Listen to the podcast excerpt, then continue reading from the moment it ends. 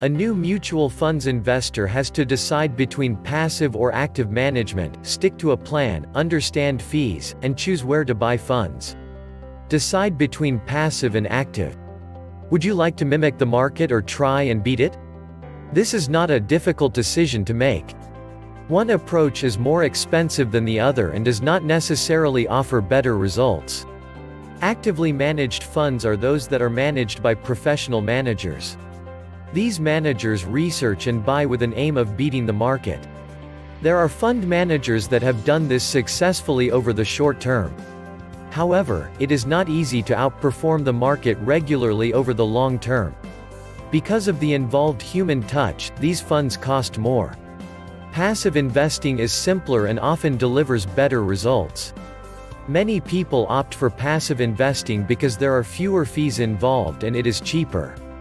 The index fund is the most common passive investment. Calculate your budget. Patience pays, have this in mind when considering your budget. To be on the safe side, make sure that you can leave the amount you have decided on untouched for 5 years or more. These questions should help you as you come up with a budget. How much do you need to begin? Mutual fund providers always have a minimum amount set. It is the least amount you can open an account with and start investing. Other brokers have not set a minimum amount while for others it could be anywhere from $500 to $3,000. How should you invest the money?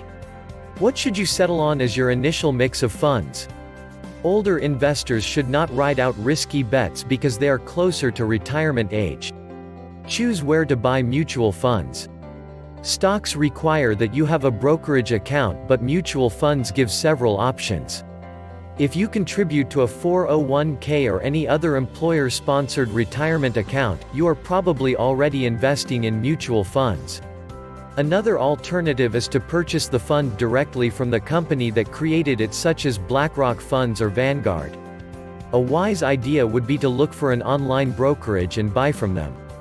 Many of them offer a wide selection of mutual funds. If you opt for a broker, consider the following. Fund choices. Affordability. Educational and research tools. Ease of use. Understand and analyze fees. Active versus passive. Actively managed accounts offers great services but the cost is also high. Regardless, companies charge you an annual fund management fee, among other costs related to running the fund. This fee is usually a percentage of your invested cash and is called the expense ratio. It is difficult to determine these fees up front but you should at least try to understand them because they can greatly reduce your returns over time. Mutual funds do not usually have commissions but transaction fees may be involved. There is also a sales load. Build your portfolio. After determining your preferred mutual funds, start thinking about managing your investment. It would be wise to rebalance your portfolio yearly so that you can keep it in line with your plan of diversification. Another thing, try to stick to plan and do not chase performance. Always remember that past performance is not guarantee of future performance. Please subscribe to Financier Pro YouTube channel.